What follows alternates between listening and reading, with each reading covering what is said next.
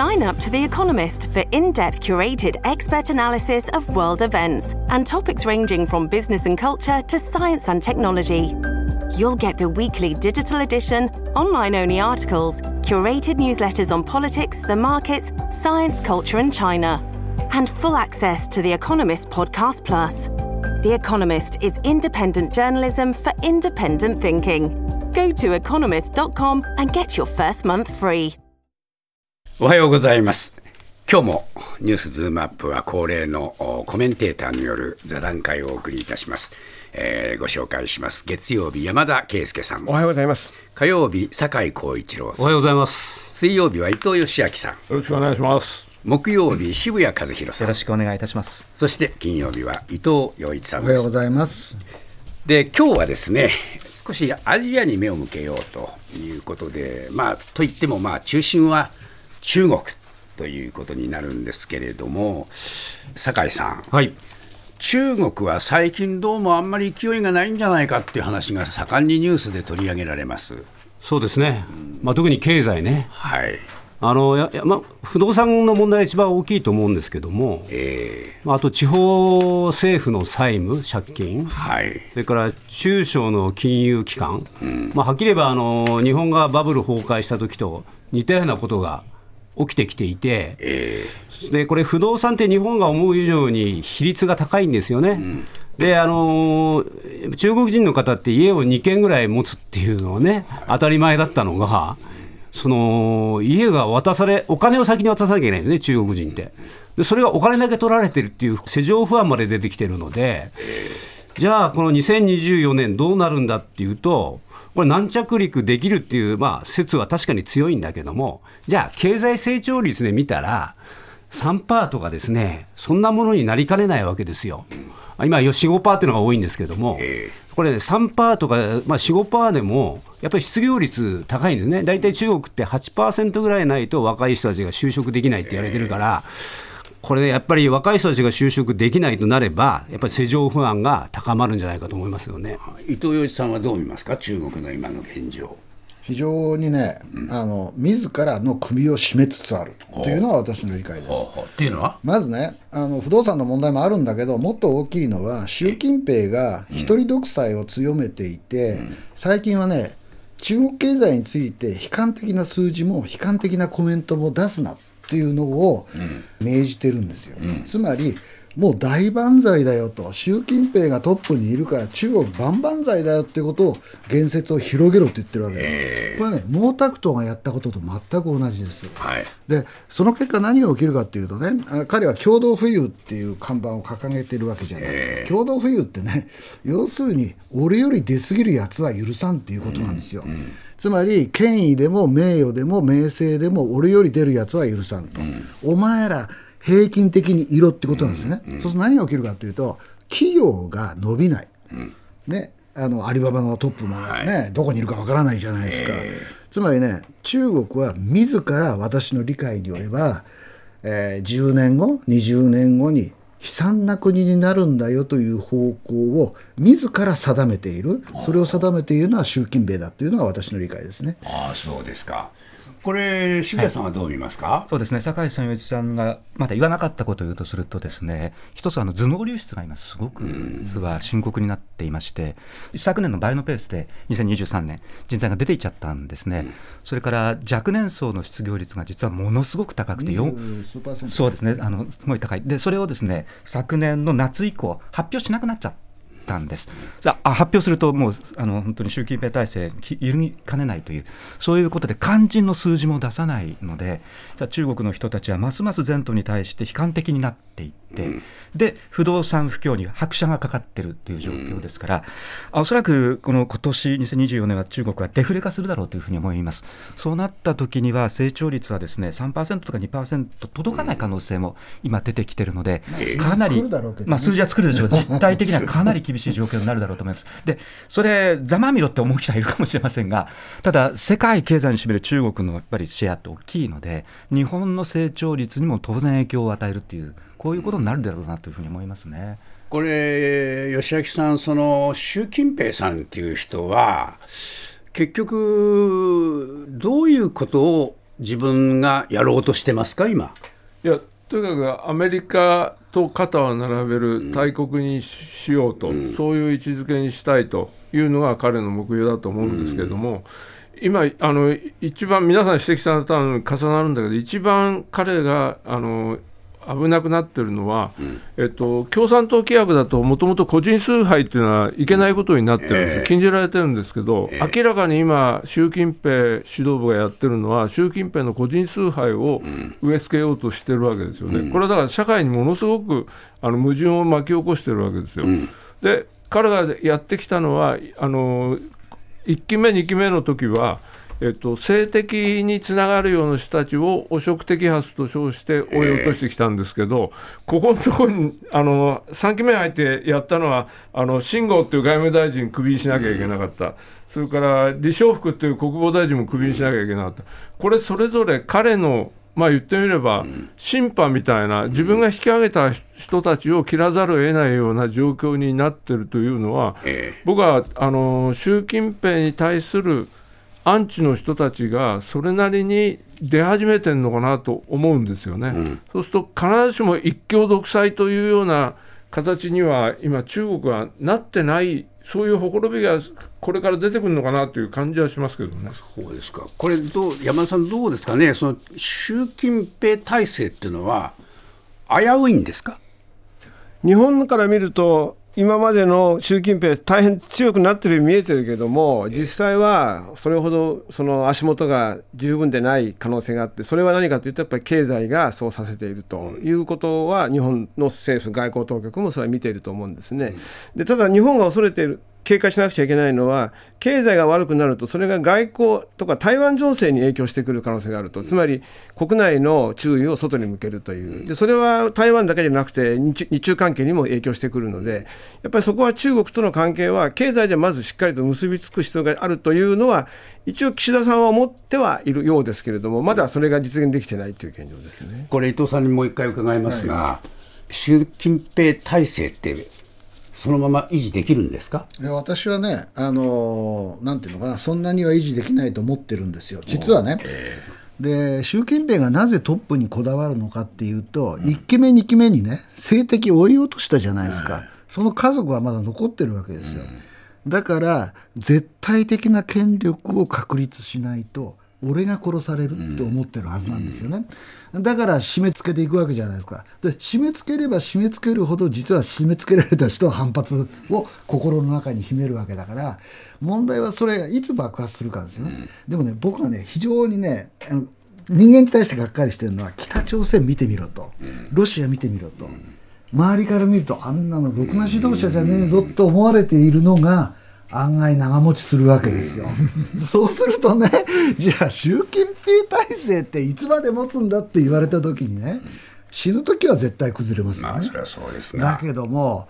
うん、分かんないです、これは。ノさんのはね、えー、習近平を崩すとするとね、あれ、中国って長老っていうのがいるんですよね。うんあのそういう人たちがいつも年に1回から2回ぐらいこう会議やって、そこに習近平がご挨拶に行くっていう話になってるわけです。やっぱその時に苦言を呈されてると、えー、去年の段階でもね。で、この人たちがあ動き出すと、いわゆる現役の他の人たちと組んでですね、習近平さん降りなさいっていう話になる可能性はあると思いますよ。言えるの一人か二人しかいない、えー、もう力ないと思う、まあ、あんまりどうでしょうね、うん、習近平さんに対してたしなめる人はいないんじゃないですかね。となるとお中国という国のね、まあ、経済にしろ政治体制にしろ不安定要素はあってももうしばらくは習近平体制っていうのは続くんですか？あもうしばらくは続くと思いますよ、うん、ただ、彼の僕は一番の弱点というのは、彼は独裁体制を長く続けたいために、後継者を作ってないんですよね、はいはい、後継者を決めてないっていうことが、あの一つのネックにこれからななってくるんじゃないかと思いますよ。要するに、この親父がいつまでやるのか分かんないっていうね、うん、このあの不安感っていうか、閉塞感っていうのは、うん。やっぱりあのいろんなところに出てくるんじゃないかと思うんですよね。ああそうすると、習近平さんが自分の権力を誇示するために、えー、台湾というものをどう扱うかっていう、こういう問題になってくるのかな、追い込まれれば追い込まれるほどね、もう素人ながら思うんですけども、これ、どうなんです？で私はねもう狙ってると思います。なぜだったらまあ毛沢東はねそれは共産党革命をすあの成功させたわけだから要するにレガシーがあるわけじゃないですか、え習近平ってねよく点検してみると、レガシー一つもないよね、っていう要するにね経済だってもう胡錦涛の頃には良くなってたわけだし江沢民が尽力したしね、であのレガシーを作ろう作ろうとしているんだけど決定的なものはないわけですよ。で彼はもし歴史に残ろうとしたんならやっぱり台湾統一するのが一番近道なんですよ。だから僕は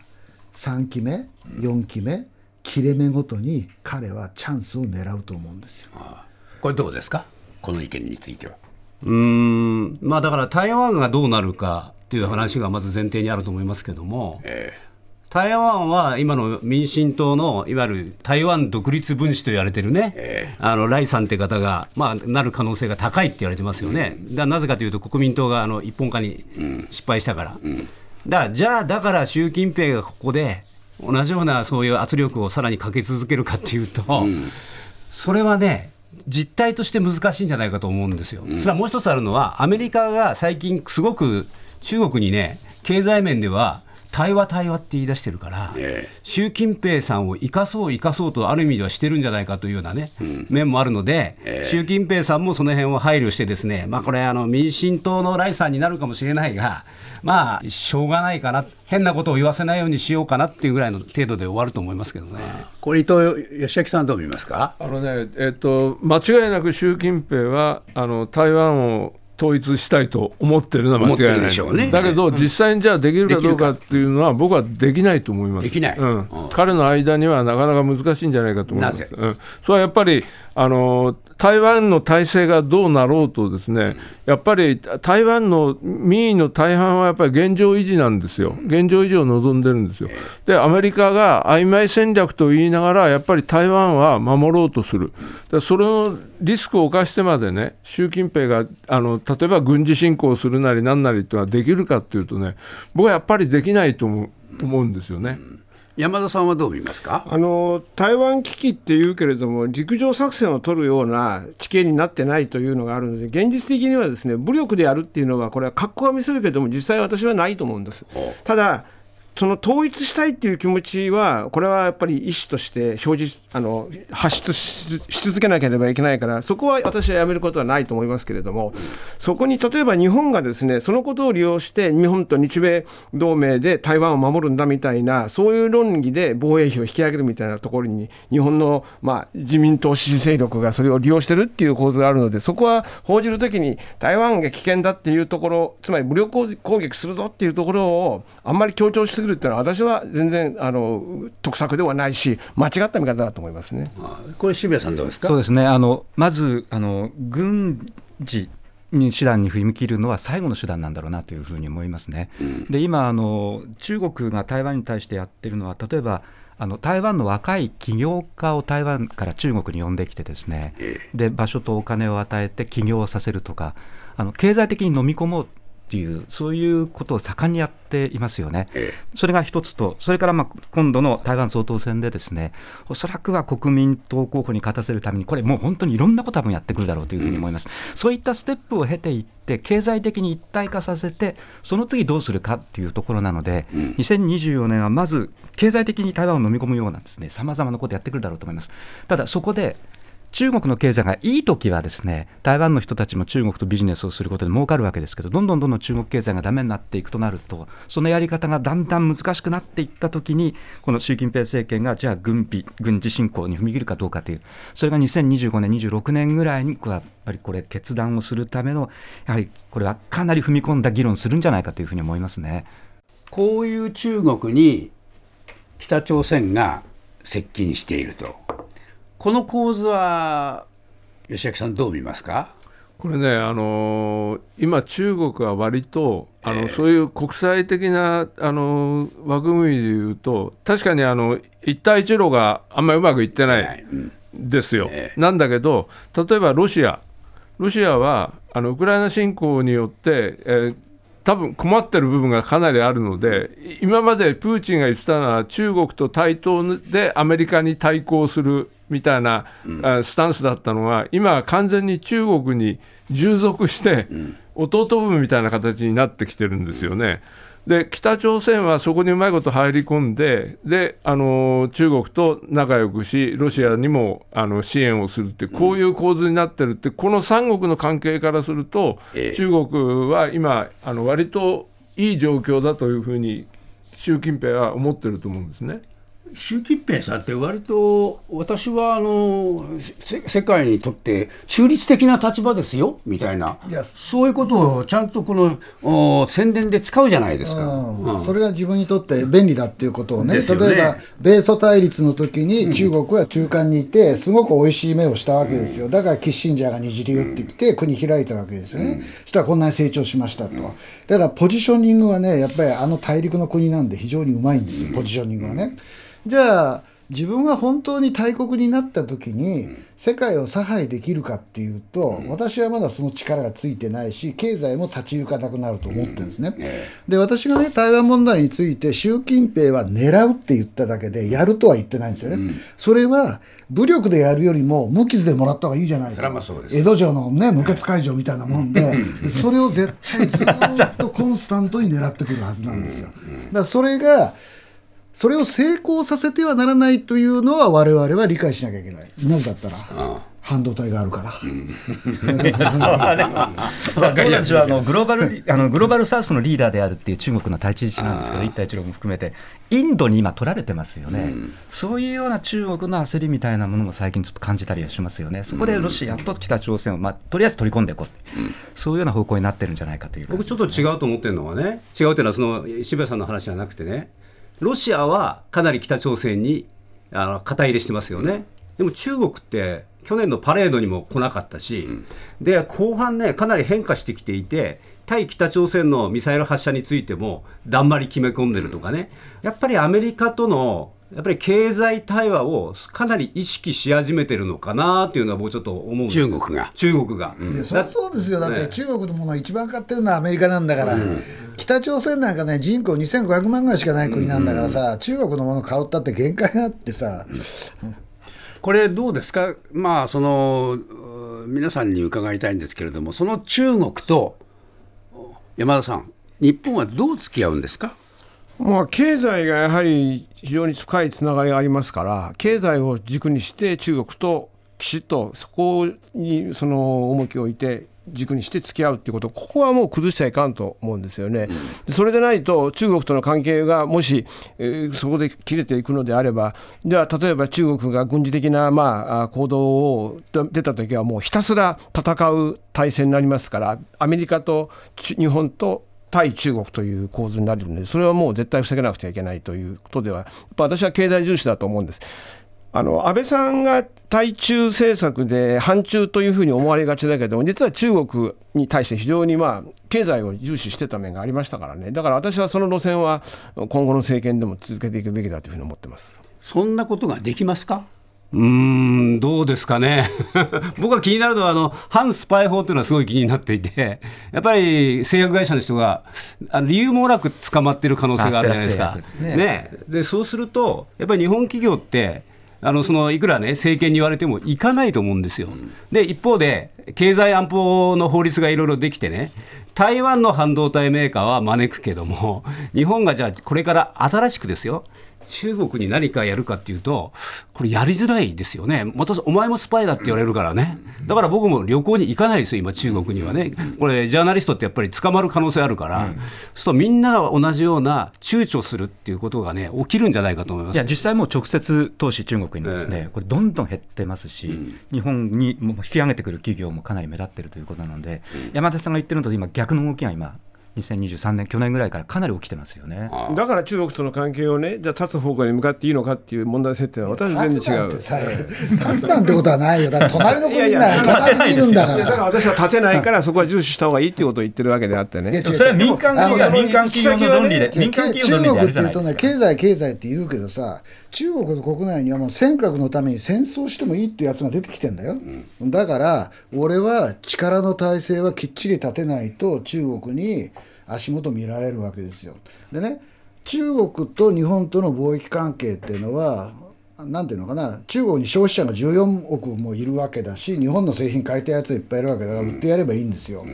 ただねあのスパイの問題もあるから企業はね多分インドとかにねあの工場を移していくんでしょう。まあミャンマーは移さないだろうけど、だからそうなんていうのかなもう隣の隣にいるわけだから付き合わざるを得ないなんて当たり前の話であの断交なんかできるわけはないししないんだけど